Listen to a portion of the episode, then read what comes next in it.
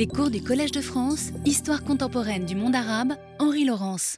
Donc, euh, je vous ai laissé la dernière fois euh, dans le début du règlement de la crise euh, de Suez avec le départ des troupes franco-britanniques qui sont remplacées par une force d'interposition de l'ONU.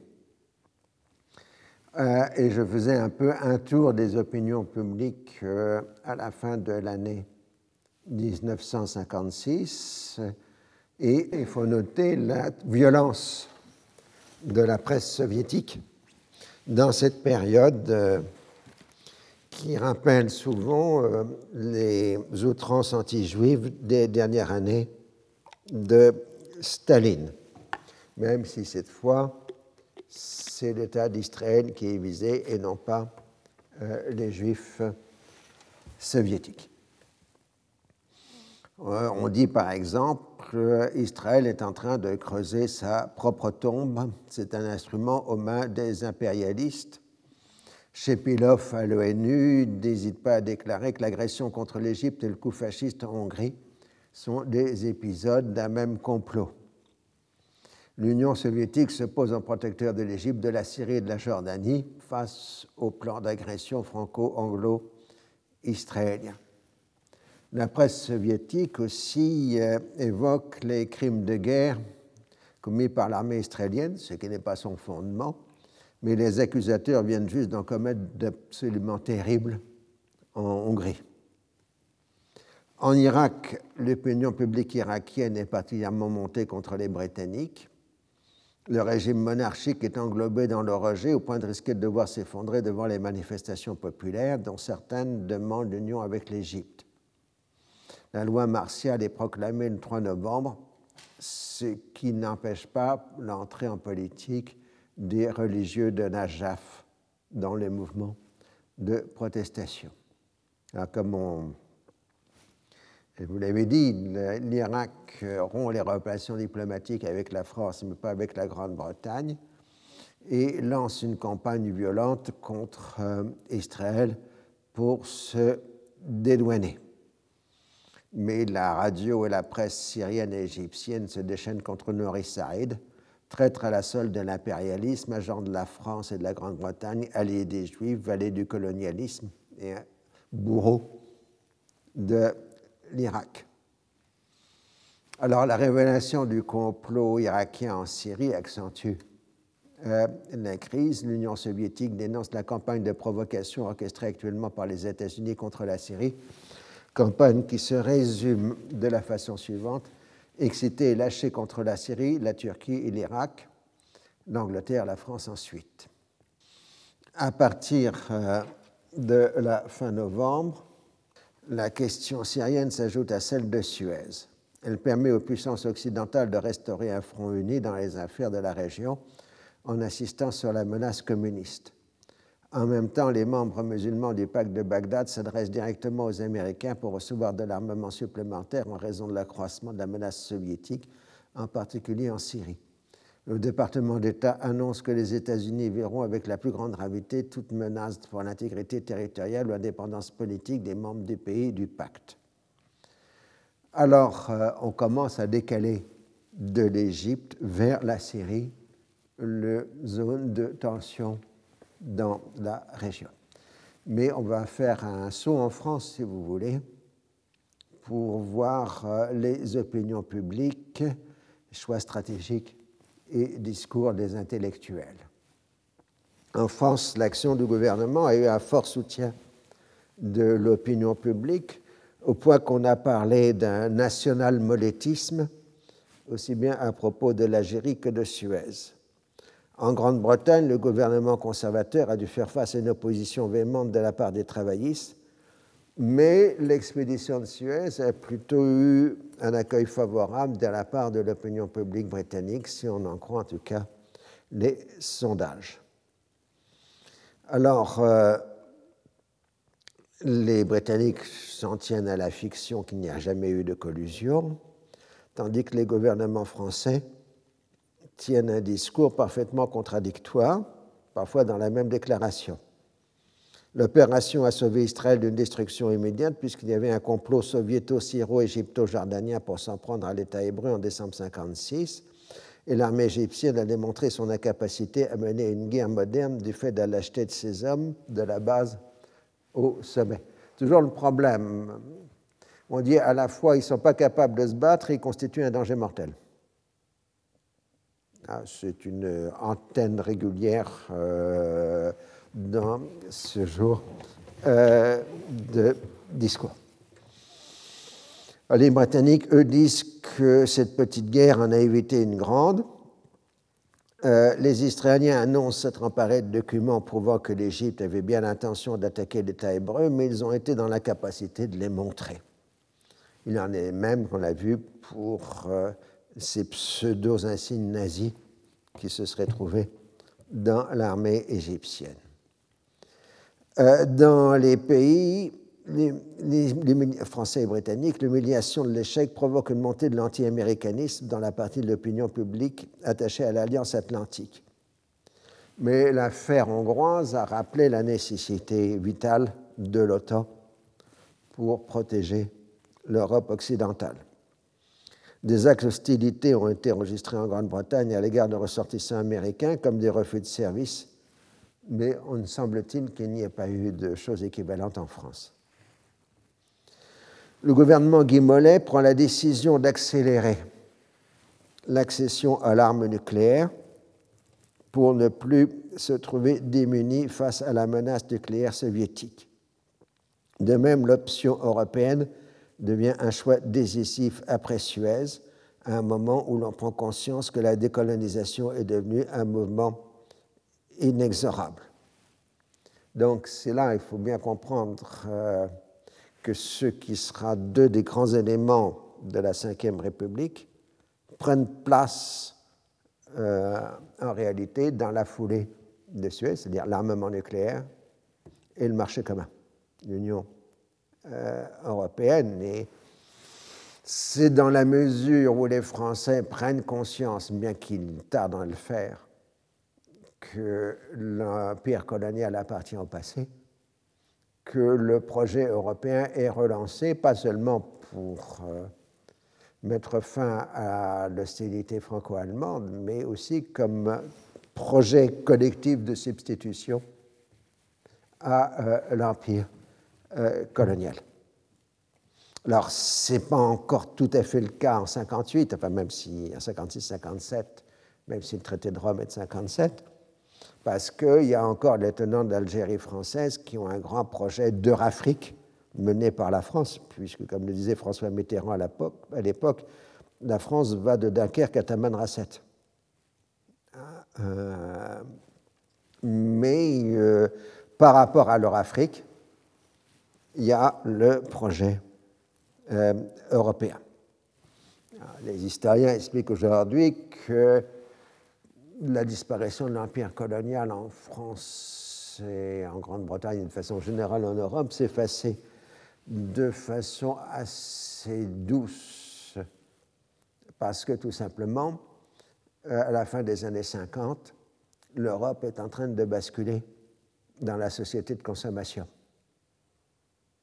Et euh, donc, même si on perdait des facteurs de puissance et de grandeur, euh, on sentait une amélioration constante des niveaux de vie et ça a été aussi un élément euh, compensateur. Alors, euh, la Grande-Bretagne, elle, va décider de, ne pas participer au marché commun et donc de se tenir à l'écart du traité de Rome qui sera signé le 25 mars 1957 en dépit des Américains qui poussaient les Britanniques à entrer dans le traité de Rome.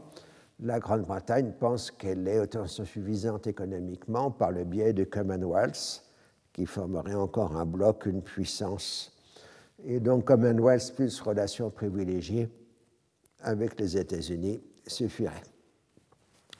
Les Afro-Asiatiques se sont immédiatement solidarisés avec l'Égypte nassérienne tandis que les réactions ont été des plus modérées par rapport à la Hongrie. Le neutralisme entre l'Est et l'Ouest ménage plus les soviétiques que les Occidentaux.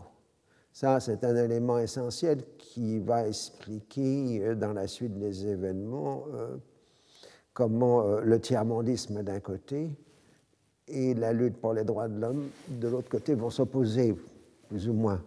Dire, les, les neutralistes sont beaucoup plus proches de l'Union soviétique que du bloc occidental. Et ils refusent de voir la plupart du temps l'état du système soviétique. On le verra dans la suite du cours, seulement quand Nasser sera en confrontation avec l'Union soviétique en 1959, que brusquement il va découvrir qu'il y a une répression en Hongrie. Mais en 1956-57, il n'en parle pas.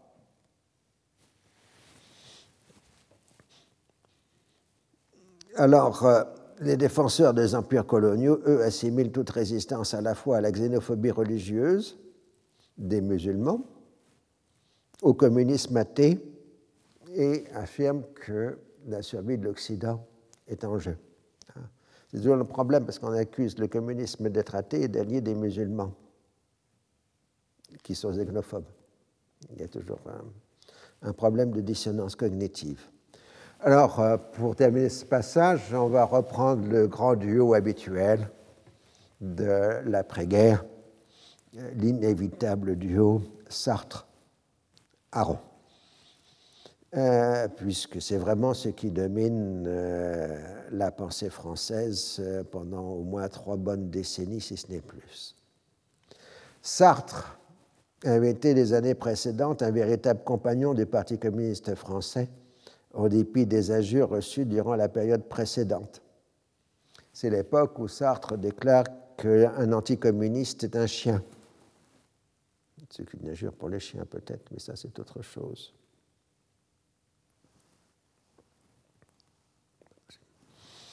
Il devient vice-président de l'association France-URSS et il en célèbre les réalisations.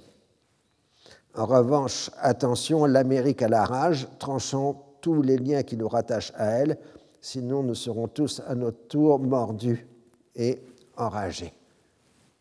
Ça, c'est le Sartre de l'époque.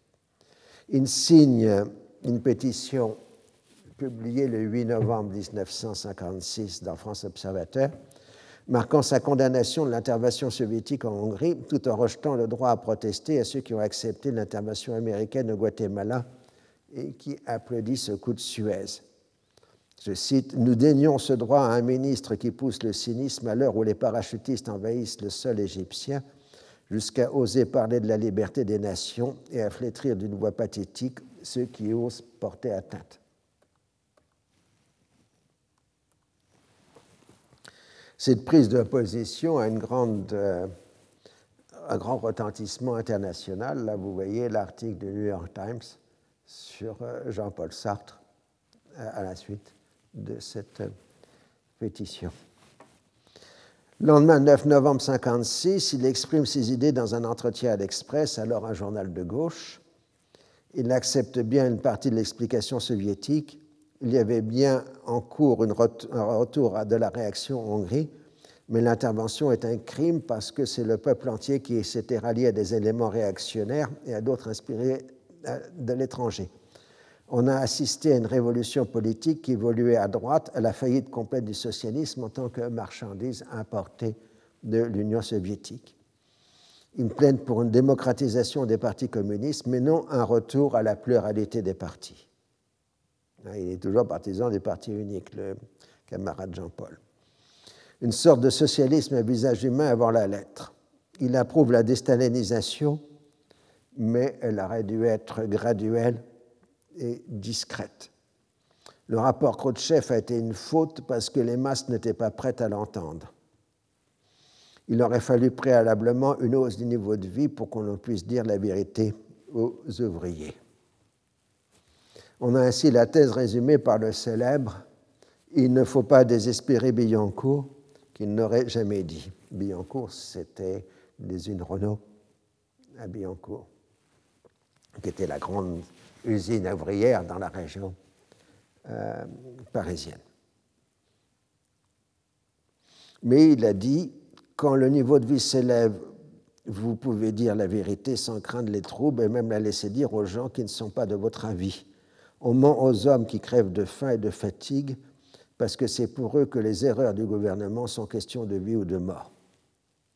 Donc on voit son attachement à un marxisme-léninisme, même si il s'éloigne de l'Union soviétique.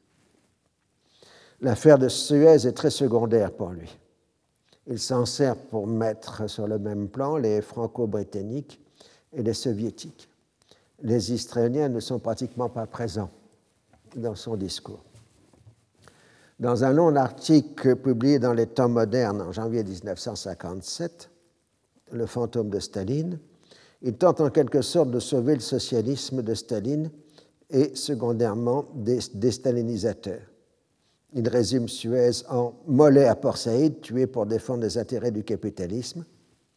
Et Israël n'est jamais cité dans l'article, puisque vous savez que Sartre était depuis l'origine très partisan euh, de l'État d'Israël, ce qui a amené d'ailleurs euh, des problèmes de la réception de l'existentialisme et du sartrisme dans le monde arabe. Il y a un texte célèbre d'Edouard Saïd sur ses rencontres avec Sartre euh, dans les années 60, je crois, 70, euh, sur ce sujet. Il faut avoir à l'esprit que les protestations contre la guerre d'Indochine sont surtout venues des milieux communistes français et des cercles chrétiens comme Esprit et Témoignages chrétiens. Le soutien à l'indépendance de la Tunisie et du Maroc a plutôt recruté dans les milieux catholiques plutôt que dans les milieux progressistes. Sartre et ses amis condamnent le colonialisme, mais dans le cadre de la guerre d'Algérie commençante. Ça, c'est quelque chose qu'on n'a pas vraiment à l'esprit. Les intellectuels qui sont mobilisés pour l'indépendance de la Tunisie et du Maroc sont les intellectuels chrétiens, très majoritairement. Groupe Esprit, Massignon, etc. Mauriac.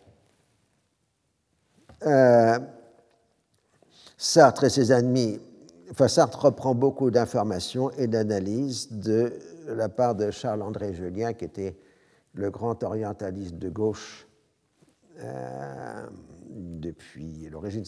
Charles-André Julien était un socialiste à l'origine et il avait été en, Union, en Russie en 1919-1920 avant de revenir en France. Euh, et je crois qu'il avait participé au premier congrès de l'international communiste et ensuite, il est devenu l'homme du Parti socialiste, hein, chargé des, questions coloniales. Mais après 1945, euh, comme beaucoup d'intellectuels comme Massignon, qui lui était chrétien, il bascule vers l'indépendance complète des pays euh, du Maghreb. De même, le neutralisme et le non-alignement prôné à partir de Bandung ne soulève pas un grand enthousiasme pour une gauche marxiste qui se méfie de Nasser et pour qui, en bien comme en mal, l'Union soviétique reste pôle de référence. De ce point de vue, la double crise de 1956 constitue plus un point de départ pour un nouveau courant qui rejette tout aussi bien le système soviétique que celui de la société bourgeoise. En France, cela conduira à l'émergence d'une nouvelle gauche rejetant la SFIO comme le PCF, mais ce sera quelques années après. on c'est d'ailleurs souvent une gauche d'origine chrétienne. Raymond Aron, comme journaliste et éditorialiste au Figaro, suit l'actualité de tout près. Il s'interroge comme Sartre, mais dans une toute autre perspective, sur le sens à donner à la déstabilisation. De même, il aborde la question de l'avenir de la France en Afrique du Nord. Dès 1955, il lui paraît compromis d'abord par les indications chiffrées. La croissance démographique des populations musulmanes annule la progression du revenu par tête et le désir de liberté ne peut s'accommoder d'un sentiment de domination. Je cite, Les budgets d'investissement les plus généreux qui sont de toute manière indispensables, n'apaiseront pas ces affamés qui confusément cherchent leur dignité en même temps que leur pain. Fin de citation. Il est assez méprisant pour les États arabes du Proche-Orient, que ce soit l'Arabie saoudite, le Yémen ou l'Irak. Quant à Israël, pour lequel il a un grand attachement, il reconnaît qu'il n'y a pas de solution équitable envers toutes les parties pour une paix durable. Au début de 1956, il accuse les anglo-saxons de trop favoriser les Arabes au détriment d'Israël. L'Égypte de Nasser lui paraît particulièrement hostile envers les intérêts français. Il en est presque à considérer que le Caire est la capitale de l'Algérie, comme le pensent les partisans de l'Algérie française, et que la question est de nature religieuse. Je cite Israël craint aujourd'hui le même ennemi que nous, qui n'est pas les peuples arabes, mais le fanatisme islamique. Vous voyez toujours, alors que le monde arabe est dans une phase plutôt socialisante, et probablement à une époque où les idéologies ont été relativement les moins islamiques, euh, le refus de la décolonisation se fait en leur accusant d'être musulmans, enfin d'avoir une dimension islamique. En juin 56, Aaron s'est rendu en Israël, ce qui lui permet d'émettre une variation du thème guerre impossible, paix improbable. C'était le célèbre diagnostic de Raymond Aron sur la guerre froide. Guerre impossible, paix improbable. Je cite, La Palestine est un exemple de plus de cet aspect caractéristique de la diplomatie de l'après la Deuxième Guerre mondiale. Toute situation, si absurde soit-elle, est susceptible de durer puisque les parties ne peuvent ni ne veulent ni se faire la guerre ni fonder la paix. Fin de citation. Il est à la fois totalement aligné sur Israël et reconnaissant que la justice est impossible envers toutes les parties mais il est très virulent envers la menace islamique et la volonté de constituer un empire arabe. Comme Guy il assimile Nasser à Hitler. Il se pose la question de savoir comment on pourrait avoir des gouvernements arabes qui seraient à la fois populaires, favorables au progrès et pro-occidentaux. Les Occidentaux ne pouvant être aimés doivent au moins être respectés, dit-il. Aaron assimile la nationalisation de la Compagnie universelle à un acte de gangstérisme les Occidentaux sont pris dans le dilemme de choisir entre la force et la capitulation. Or, les Américains ne veulent pas agir. Il faut que les Français et les Britanniques imposent des faits accomplis. Washington ne choisira pas l'Égypte de Nasser contre la Grande-Bretagne et la France. Les chroniques de l'été 56 sont très hostiles aux États-Unis.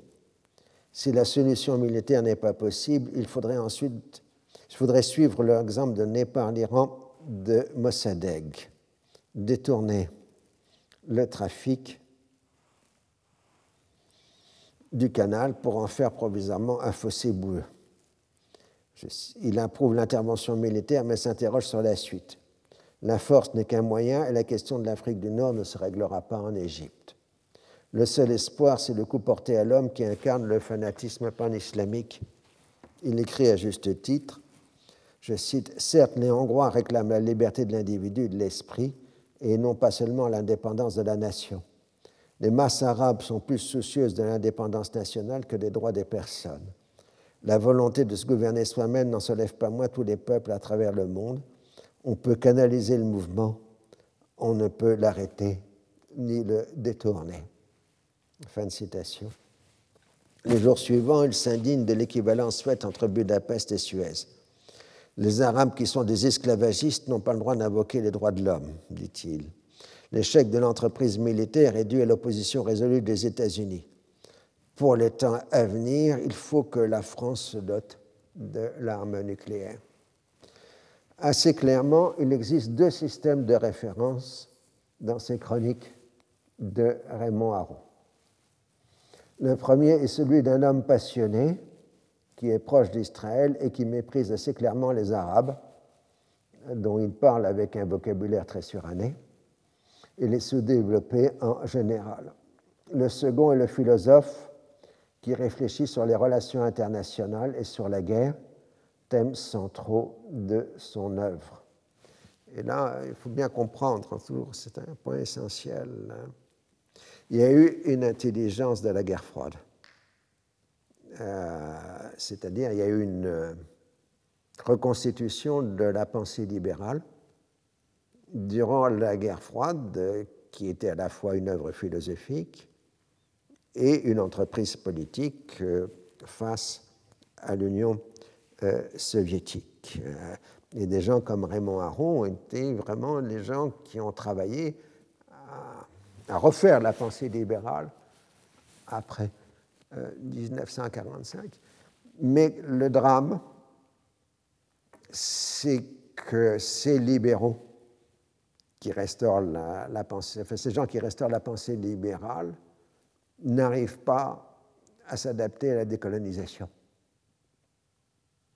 Euh, ils n'arrivent pas à faire le même effort de pensée qu'ils font par rapport à l'Union soviétique, par rapport à la décolonisation. Ils acceptent la décolonisation parce qu'elle est inévitable, mais ils n'ont pas la capacité de penser le tiers-monde.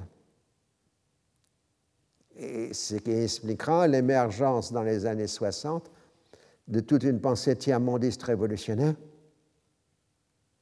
euh, qui, euh, elle, sera dans la capacité de penser le tiers-monde, mais dans la capacité de penser le libéralisme. Et euh, c'est tous les jeux intellectuels de la période. Et ça, c'est aussi l'intérêt de faire de l'histoire intellectuelle quand on saisit les grands enjeux euh, qui sont euh, derrière. Alors, euh, Aaron, 1956, reprend l'idée que l'absence de guerre n'est pas la paix tout en commettant un contresens sur les événements. Il voudrait un plan américain de paix fondé, entre autres, sur les incitations économiques. Ce qu'il propose est en réalité ce que les Américains ont essayé de faire avec Alpha et qui a échoué. Alors que maintenant, en 1956, les Américains ont abandonné toute perspective de se lancer dans un projet de règlement israélo-arabe.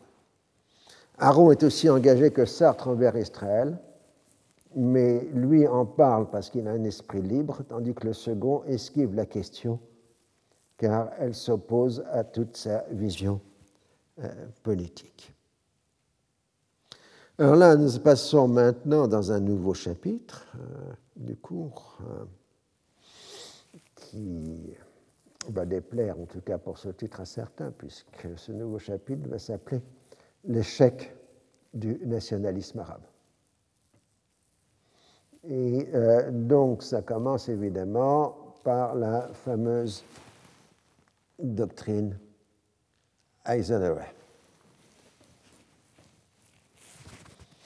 J'ai un faible pour Eisenhower, vous avez dû le sentir. Euh, il faut voir que pour le Parti républicain d'Eisenhower d'aujourd'hui, Eisenhower, c'est un gauchiste. Hein, euh, le niveau d'impôt aux États-Unis est extraordinairement élevé à l'époque d'Eisenhower. Euh, ça n'a rien à voir avec la situation d'aujourd'hui en fait, Eisenhower est très largement un centriste, euh, plus que quelqu'un qui est à droite, mais surtout à l'époque, il n'y a pas de remise en cause euh, des systèmes économiques issus de la Seconde Guerre mondiale et du New Deal aux États-Unis. Il y a aussi des explications techniques qui expliquent ça aussi, qui est que les États-Unis sont en plein emploi, pleine croissance économique, c'est les Trente Glorieuses, etc. Donc euh, la situation est assez différente par rapport à aujourd'hui. Alors, dès le début de la crise de Suez, Eisenhower avait travaillé à la situation d'après. Si l'Égypte nassérienne restait pour un moment dépendante des États-Unis, parce qu'elle en a besoin pour obtenir le retrait israélien du Sinaï, elle n'en restait pas moins la voie d'accès privilégiée de l'Union soviétique dans la région. Et Nasser ne cesserait pas à la longue de continuer à attaquer les intérêts occidentaux. Son comportement dans les dossiers libanais, jordaniens, syriens et irakiens en sont la preuve. Les activités des attachés militaires égyptiens dans les capitales arabes et la violente propagande radiophonique contre les régimes favorables à l'Occident marquent qu'il n'a pas l'intention de changer de politique, alors qu'il a besoin des États-Unis. Plus les expulsions des Juifs et des Levantins d'Égypte euh, ont aussi été très mal perçues euh, en Occident. Donc, pour Eisenhower, il faut revenir à une nouvelle forme d'oméga, c'est-à-dire isoler l'Égypte et s'appuyer sur les régimes arabes favorables à l'Occident. Cela permettra aussi de rétablir le plus rapidement possible la coopération avec la Grande-Bretagne. La France étant considérée comme hors-jeu à cause de la guerre d'Algérie. Le but est aussi de conserver auprès des Afro-Asiatiques le prestige acquis lors de la crise de Suez.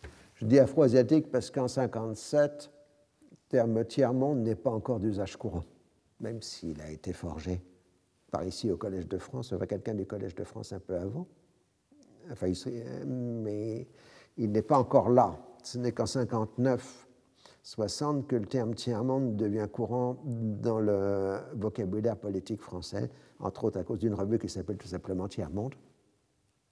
Et ensuite, ça se généralisera dans les années 60 on ne peut plus s'en tenir à une action secrète, comme l'avait prévu le plan Oméga. Il est indispensable de faire adopter la nouvelle ligne de conduite par le Congrès pour la doter de moyens suffisants. Mais en même temps, c'est fini de toute tentative de règlement du conflit israélo-arabe. Alpha Gamma a laissé de trop mauvais souvenirs, on n'y reviendra pas. Dès le mois de décembre, le massage est envoyé aux Britanniques. Mais il faut des partenaires arabes. La Syrie et la Jordanie semblent avoir basculé du côté de l'Égypte. L'Arabie saoudite ne semble pas vouloir comprendre le danger que constitue le nassirisme. Reste le pacte de Bagdad. L'idéal serait d'y faire adhérer les États-Unis, mais les amis d'Israël aux États-Unis s'y opposent vigoureusement et l'administration Eisenhower souhaite de faire du roi Saoud, qui est adversaire du pacte de Bagdad, un rival de Nasser capable de le supplanter dans l'imagination des Arabes. La, solution est donc d'apporter de l'aide aux, aux pro-occidentaux en renforçant leur position et donc affaiblissant par là Nasser. Le but stratégique est de contrer la pénétration soviétique au Moyen-Orient qui passe par le renforcement des liens avec l'Égypte et la Syrie. L'effacement de la Grande-Bretagne a provoqué un vide, vacuum, dans la région et l'Union soviétique tente d'y prendre place.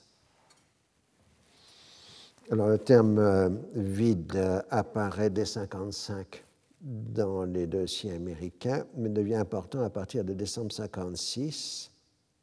Et la première apparition nette, c'est dans un entretien entre Dulles, Foster Dulles et Eisenhower le 20 décembre 1956. Et ensuite, c'est un terme qui va être repris par la presse américaine, ce qui va totalement choquer les Arabes parce qu'ils n'ont pas l'impression d'être vides. Le choix de l'Arabie saoudite s'inspire des théories des sciences politiques de l'époque. La modernisation des sociétés orientales conduit au développement des classes moyennes, vecteur de transformation sociale. Le risque est de voir le nationalisme arabe prendre une dimension trop anti-occidentale. Le conservatisme social impulsé par le wahhabisme saoudien permettrait de contrer les dangers d'une dérive trop prononcée de la région vers l'Union soviétique. Il faut jouer sur le prestige religieux supposé du gardien des deux villes saintes. Donc on voit que face à des classes moyennes arabes qui pourraient être séduites par les prestiges du socialisme et du communisme, l'islam pourrait être un, remède. C'était déjà le cas dans le début des années 50 chez un certain nombre de stratèges euh, américains, tout simplement parce qu'il y avait aux États-Unis tout un mouvement qu'on appelait le réarmement moral, euh, qui voulait utiliser les religions en général, pas simplement le christianisme, comme instrument contre le communisme athée. Et donc, dans les réunions de ces mouvements, plus ou moins soutenus par le gouvernement américain, euh, il y avait des intellectuels musulmans qui avaient été invités.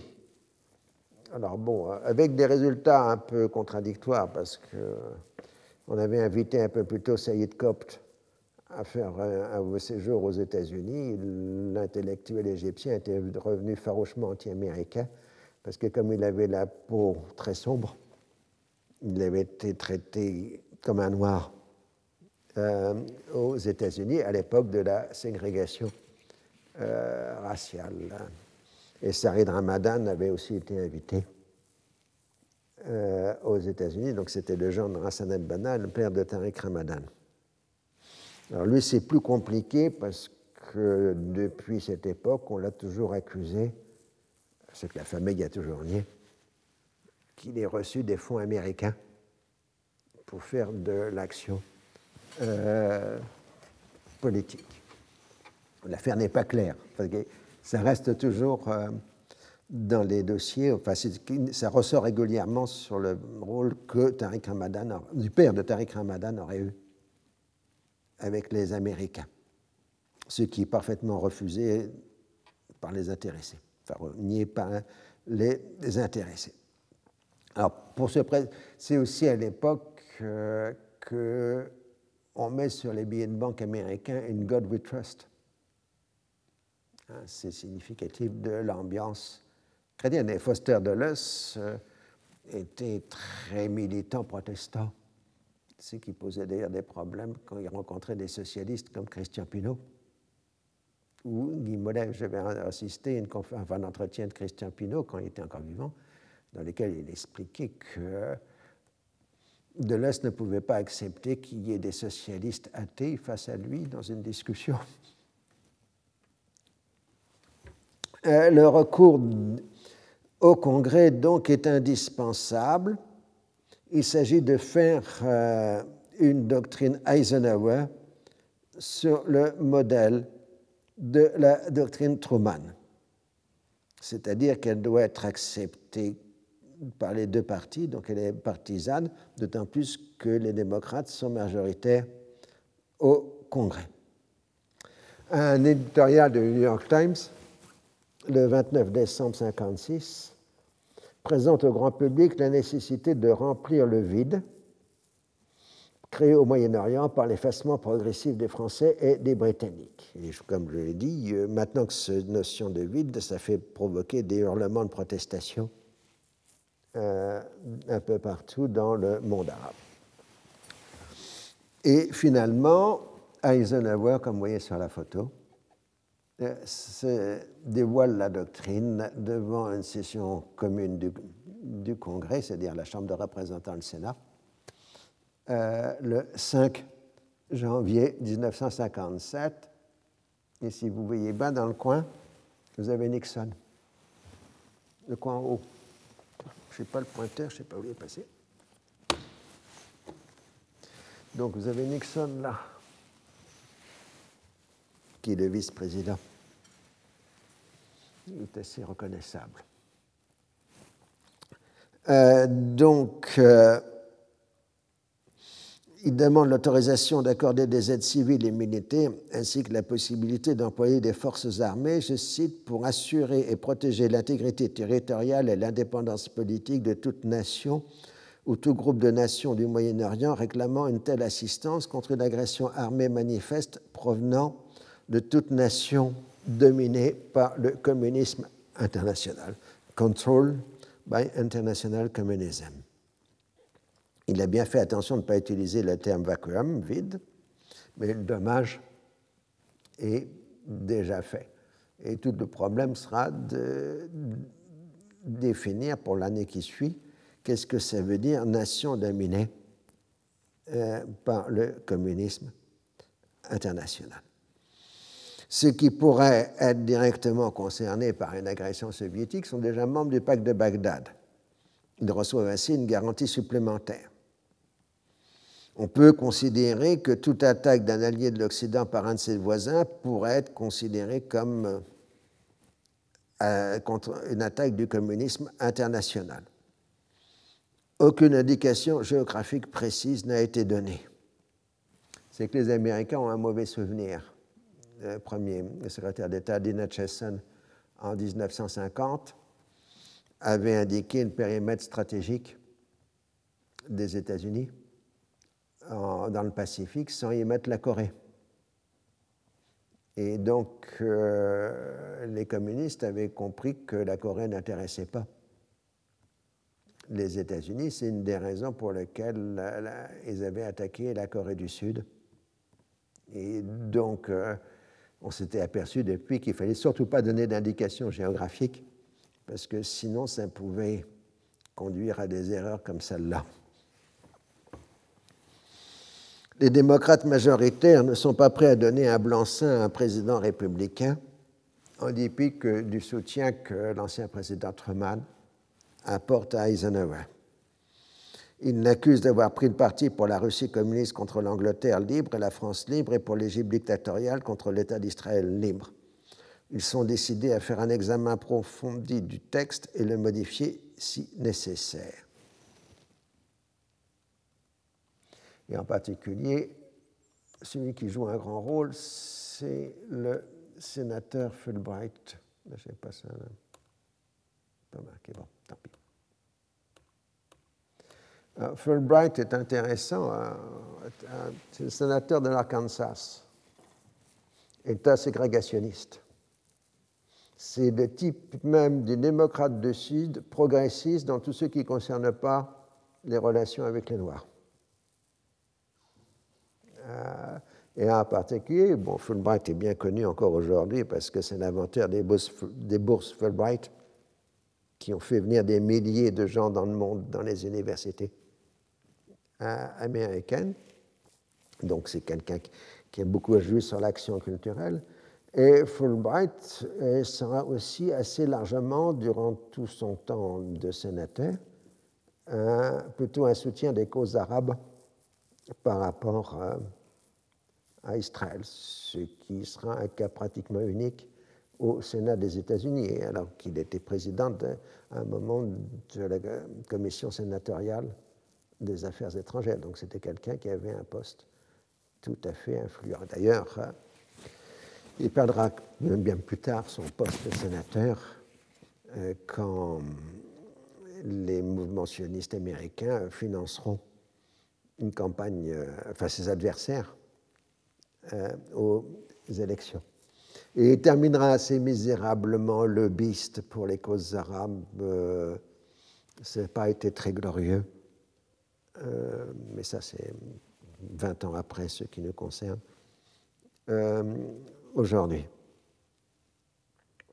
Mais aussi, dans l'histoire des États-Unis, Fulbright précède Clinton. Clinton a été gouverneur de l'Arkansas et Fulbright a été sénateur de l'Arkansas. Donc, euh, il y a une certaine transmission d'un libéralisme de ce côté-là.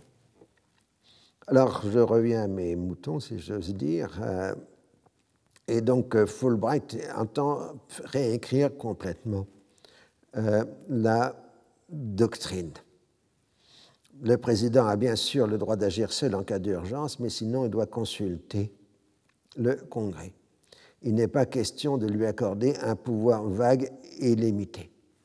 C'est tout le problème de ce qu'on appellera la présidence impériale, euh, qui donne au président des États-Unis le droit ou non de faire la guerre sans consulter euh, le Congrès. Alors, euh, le terme présidence impériale sera forgé dans les années 70 pour parler de Nixon, mais la réalité existe déjà à ce moment-là, puisque Johnson, un peu plus tard, obtiendra ce qu'on appelle la résolution du golfe du Tonkin, qui lui permettra de lancer les États-Unis dans la guerre du Vietnam. Hein, et donc, euh, c'est ce que Fulbright ne veut pas en 1956-57. Alors la réponse qui veut, de, l'administration qui veut bien discuter avec les sénateurs, mais qu'il ne faut pas aller trop loin parce que ça affaiblirait la position américaine, d'autant plus qu'il y a toujours la question de l'occupation australienne du Sinaï qui n'est pas réglée. Alors, euh, comme d'habitude, on peut penser, imaginer les réactions des uns et des autres. Euh, les Israéliens ont marqué que le danger d'agression venait surtout des Arabes, les Arabes ont dit que le danger d'agression venait surtout d'Israël, et qu'il n'y avait pas de communistes dans l'affaire. Les Égyptiens ajoutant les Français et les Britanniques. La question est de savoir euh, si oui ou non la guerre froide doit s'étendre au Proche-Orient. Euh, explicitement, Nasser explique que ça peut être pas le cas parce qu'il est prêt à s'allier avec l'Union soviétique, mais à condition de mettre les communistes en prison d'abord. Ah, ah, et c'est sa ligne marquée à de nombreuses reprises. Quant à la Syrie, il est plus intransigeante, affirmant qu'il n'y a vide ni agression communiste, mais elle ne veut pas au-delà pour ne pas entrer en conflit avec les États-Unis. L'une des règles de la guerre froide est que l'Union soviétique a toujours travaillé à projeter à l'extérieur une image de force et de cohésion qui est prise au pied à la lettre par les Cold Warriors, les guerriers de la guerre froide, aux États-Unis, qui ont toujours tendance à surestimer la force soviétique. Au début de 1957, la crise hongroise a ébranlé la direction soviétique, dont certains membres trouvent que Khrouchtchev a trop laissé faire dans la gestion des relations avec les démocraties populaires. Ces derniers, avec ses partisans, considèrent que les tensions viennent de la faiblesse du niveau de vie. Pour les deux tendances, il est impossible d'envisager la question de l'inexistence des libertés publiques.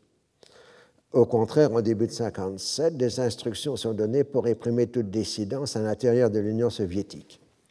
Les contestataires trouvent aussi que Khrouchtchev a trop investi dans les affaires égyptiennes et que Nasser n'est pas quelqu'un de fiable. Il a entraîné l'Union soviétique dans une crise qu'elle n'avait pas voulu. On en s'en est bien sorti, mais au prévu d'un bluff qu'on ne pourrait pas facilement renouveler. Paradoxalement, la doctrine Eisenhower a pour conséquence de rétablir l'Égypte comme enjeu pour l'ensemble de la direction soviétique.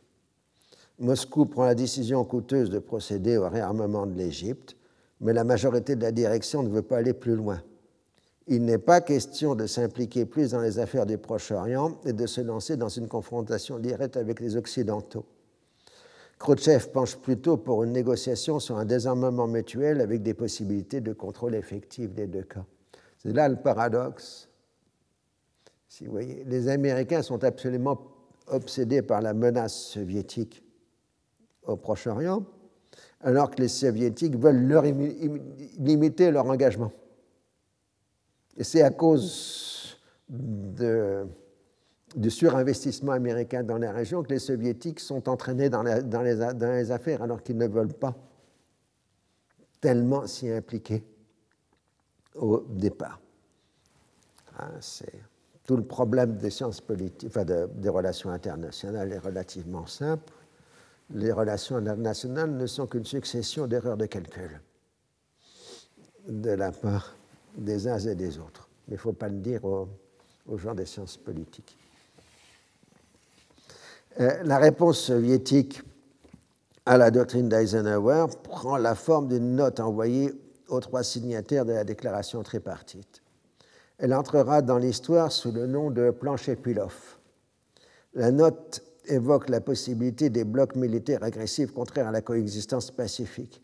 L'Union soviétique ne cherche pas à avoir de base militaire au Moyen-Orient. Elle propose de s'appuyer sur les principes de Bandung pour une action commune en faveur du développement économique il faut régler les questions en suspens par le biais d'une négociation en respectant la non-ingérence dans les affaires intérieures des pays de la région. Il faut liquider les bases étrangères et refuser de fournir des armements. Ainsi, tout en s'appuyant sur Bandung, l'Union soviétique, sans avoir consulté les pays de la région, propose bien une sorte de cogestion des affaires. Si elle prône la liquidation des bases étrangères, elle qui n'en a pas, elle est prête, en dépit de ses engagements envers la Syrie et l'Égypte, à arrêter les livraisons d'armes, remettant en quelque sorte un monopole élargi à l'ordre du jour. En fait, tout le but soviétique, ce n'est qu'une cogestion. Mais ce que les Américains n'accepteront jamais. Alors, c'est un texte de circonstance, le plancher Pilov, mais il résume bien l'essence de la stratégie soviétique pendant des décennies. C'est, comme je vous l'ai dit toujours, c'est l'héritage de la Russie tsariste et quelque chose qui se continue encore aujourd'hui dans la Russie euh, de Poutine. Le 14 février, Shepilov est chargé de la fonction de secrétaire du comité central chargé de l'idéologie et le 15, Andrei Gromyko le remplace comme ministre des Affaires étrangères. Après consultation, les Occidentaux répondent négativement par des notes séparées à la proposition soviétique de faire une déclaration à quatre sur le Moyen-Orient. D'où la situation suivante qu'on a un retrait israélien et une carte saoudienne. L'administration Eisenhower coopère étroitement avec le secrétaire général de l'ONU, Hammarskjöld, pour qui l'occupation israélienne est un acte d'agression qui ne peut procurer aucun bénéfice. La convention d'armistice ne peut être dénoncée unilatéralement. La diplomatie israélienne doit céder sur le retrait du Sinaï, mais l'armée israélienne conserve ses positions à Sharm el-Sher, au débouché du détroit de Tirane et dans la bande de Gaza. Ben Gurion marque ses intentions le 23 janvier, obtenir des garanties internationales pour la liberté de circulation dans le golfe d'Aqaba et le canal de Suez et le maintien de l'armée israélienne à Gaza. Il promet d'améliorer significativement le niveau de vie des réfugiés cantonnés dans ce territoire. Nasser répond dans une déclaration à des journalistes chinois le 24 janvier il n'est pas question d'accepter une internationalisation d'une part du territoire égyptien. La force internationale ne peut pas se transformer en armée d'occupation. L'Égypte attend des éclaircissements avant de se prononcer sur le contenu de la doctrine Eisenhower. Elle s'oppose à toute alliance militaire à l'intérieur du monde arabe. Le pacte de Bagdad est un instrument de la domination étrangère. Alors, on essaye toujours de faire de Saoud un rival